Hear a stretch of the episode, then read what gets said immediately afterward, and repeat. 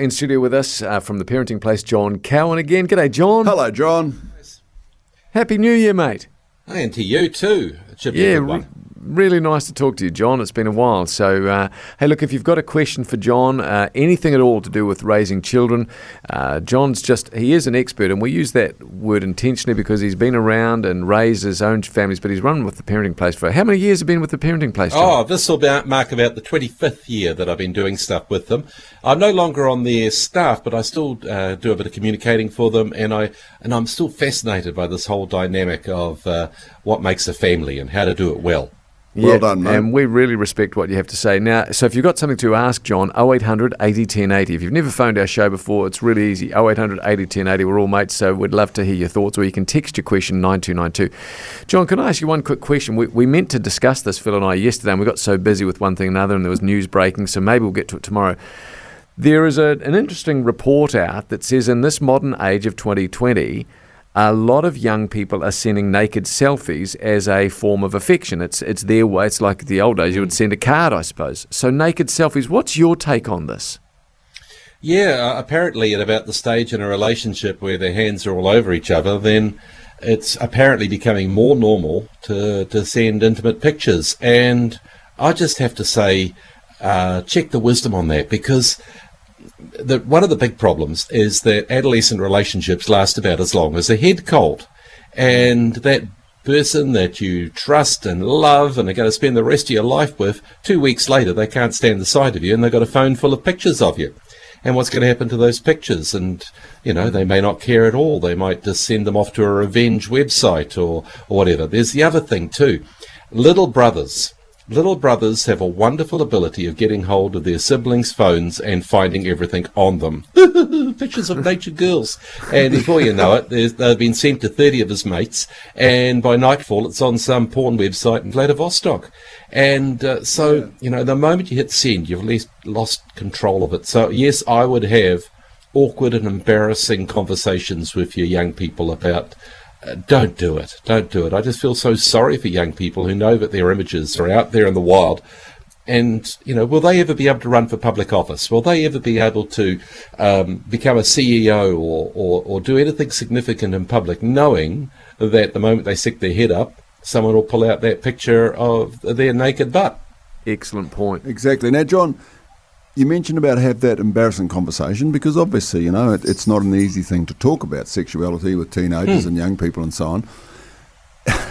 Is your feeling that when you are going to approach that, do you take sort of the direct approach and saying we need to have a talk about what's happening in your life, or do you do that sort of like people do sometimes when they say, "Well, this is a question for a friend," and I just sort of wonder about, you know, what's what's what do you feel is, is, is the best path to travel? One of the best ways of doing it is to use programs that you're watching together. Even though you may Oh, not like yeah. their shows, watching their programs with them gives you sometimes an entree into a topic, and you can say, "What do you think about that?" Or, uh, "Do you, th- you know, that person did such and such? Would you agree with that?" Or even more uh, s- subtle and tangential is to say, "What would your friends think about that?" That's less threatening. Uh, it's sort of like treating them as an expert on their culture. Do you think many young people are using drugs? What would, uh, you know, I don't know, but what would most of your mates agree with this idea that they can uh, do that? And and that way, it's not threatening. It's not you putting. It's not doing. You're not doing a Gestapo style interrogation. You're just showing that you're genuinely interested in their world, and uh, they love to be treated as experts on their own culture. Excellent thoughts. 14 to 4. 0800 80 10 80 is our number if you want a question to John. G'day, Josh. Hey there, guys. Um, so me and my wife were about to have our second child, um, due any day now, and our firstborn is about 22 months old, and she's just now decided to kick her midday sleep. Um, so perfect timing for it. But I'm just wondering, is there any way to, I don't know, ease her back into a midday sleep? I probably wouldn't bother. I think that it's, you're facing the inevitable that they are going to be awake uh, during those inconvenient uh, uh, stages, and so whether it happens now or later, it's going to happen. So bite the bullet Yeah, and just and just work around it. But uh, uh, it's it's going to Yep. be interesting seeing how your toddler responds to the new baby, and uh, Yes, uh, and one of the things is just to express your gratitude to the older sibling. At, at two years of age and older, they can understand things like, hey, I'm really grateful that you're helping me with the baby. And as soon as I put the baby down, you bring me a book so I can read you a story. So you're letting you're letting them know that Yeah, about okay. pace, you're letting them know about sharing, and expect them not to get it right for quite a while. Yeah, yeah. Okay, so we just sort of have to bite the bullet and um, deal with it, eh? Inevitably you're going to have uh, you know at some stage you're going to have to i think at uh, two years you might be able to squeeze it out a, a, a bit more of a nap but uh, I, I, i'm not too sure you know little, little kids vary Yeah, a bit okay. on these things yeah Good on you, Josh. Hey, so thank good very all the much. best with your new baby though Thanks heaps, Josh. Yeah, thanks, Josh. Karen's waiting online here. Hi, Karen. Hey guys, how are you? Great, thank you. What's your question, Karen? Um, I'd just like some advice on how to handle the snarkiness that starts coming out of a sort of a 12 year old girl. It's like it seems to be her default setting whenever she's talking to us as parents to just be just really just horrible. Yeah, it's oh good Karen, that's question. so, uh, it's so upsetting because you love them but they um, could I just say it's an experiment? They're trying to establish themselves as someone a bit different from yourself, and it's a it's a sort of a pushing away thing that adolescents do. And to a certain extent, you should welcome the idea that they're individuating, but you wanted them to do it in a way that's respectful. And so, one of the things you can do is let them know that it hurts you that you're allowed to say, "Hey, I find that really sad that you talk to me like that. I'm I'm hurt. I'm offended. Look, maybe you didn't mean it to be as sour as that, but uh, as it's coming across, but that really hurts me. Could you go away and come back and let's have this conversation again?" And and if you come across with a bit of sadness rather than anger, I think that the, the loveliness in your daughter is going to probably respond to that bit more. When you Uh, lose you know, it, and Karen, this might this this might uh, uh, apply to you too, Karen. Occasionally, as a as a dad, you know, you lose it with your kids. I have, and and do you think it's okay to say sorry? Some people say it's you know it's sort of. Uh, the wrong thing to do, apologise to your kids. I've always felt it appropriate to say sorry. Is it is it good to say sorry to your kids, John? Oh, if you if if you have, I mean, some people say you lose respect, but no, they already lost respect for you when you acted stupid, and so Yeah, uh, yeah. I, I, you know, look, sometimes I'd have to mi- say to my kids, look, sorry about that yelling you got this morning. Um, I wasn't happy with what you did, but you probably didn't deserve that much yelling. That's all right, Dad. We're used to it, and it blows out the window and it gets forgotten. But they have a, an incredible sense to be offended and maintain a chip on their shoulder, and so sometimes, uh, you know, you can back down, but you don't have to back down all the way to the basement.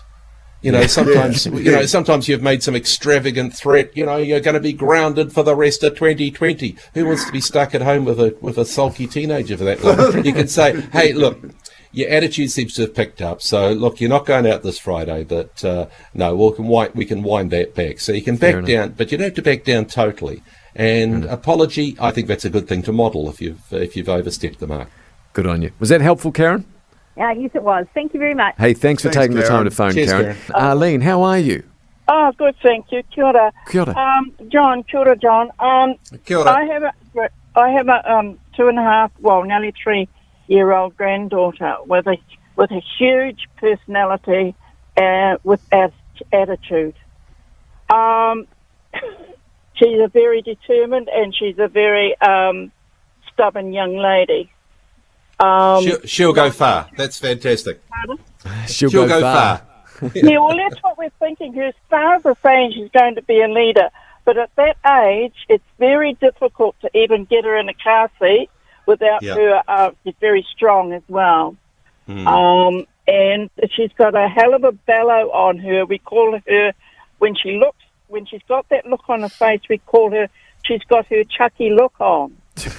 yeah, well, I've seen the movie. Yeah. Yeah, I've With seen the movie. the fist, the fist down the side of the um, side of the body, clenched, and she lets out a bellow. So, what's your question, Arlene? What, what- How are we going to tame this kid? right. yeah. There's a couple of things you could do. One is to realise that, that some kids are definitely more peppery than others. And uh, one of the things is it can set off a reaction to them that'll just um, perpetuate the problem. So you're really wanting to, uh, when, when they act like that, if you could not respond as, as much as you perhaps your, your instincts are telling you to, but instead just comment on what it is you don't want them to do and what you do want them to do. Like you say, don't use those lids. Can you speak to me kindly? And uh, so you have to model the calmness that you want to see from them. Stir creates stir. If they, if you get wound up, they'll get wound up. The other thing is to give them lots of choices. Do you want to go to bed on my back or do you want to go on my feet? Do you want to have your dinner sitting over here or do you want to have sitting next to me? And sometimes the choices can deflect uh, what the what their anger and and tantrums about. It's good advice, John. Hey, one quick question before you go, John. Uh, a number of texts coming in. We were talking about, you know, your children and the sex talk. What age, in your view, is the age that you start talking with your children about consent and sex, etc., etc.? Uh, it starts at preschool, quite honestly. You're giving them a vocabulary so they can talk about their bodies. They're learning about appropriate touching, staring, toileting, even before they're off to preschool. As they go through primary school, let them be innocent, let them be children, but you do talk to them about being safe, about what they're allowed to do with uh, with uh, with other adults and things. And but um, I, I reckon that Whereas you would have said 10 or 11, I reckon 8 or 9. They need to know some of the basics of the biologies of sex, and, and, then, and then it's an ongoing coaching. Don't think you do it all in one talk. Uh, good resources at the parenting place, a thing called the Big Weekend, helps you do that with uh, with uh, intermediate age kids, and uh, but it's an ongoing thing. And don't leave it to Hollywood. Parents, we've got to step up. John, you're great to listen to. Have a wonderful day. Thanks for your time. Thanks, John. Cheers. Thanks, guys.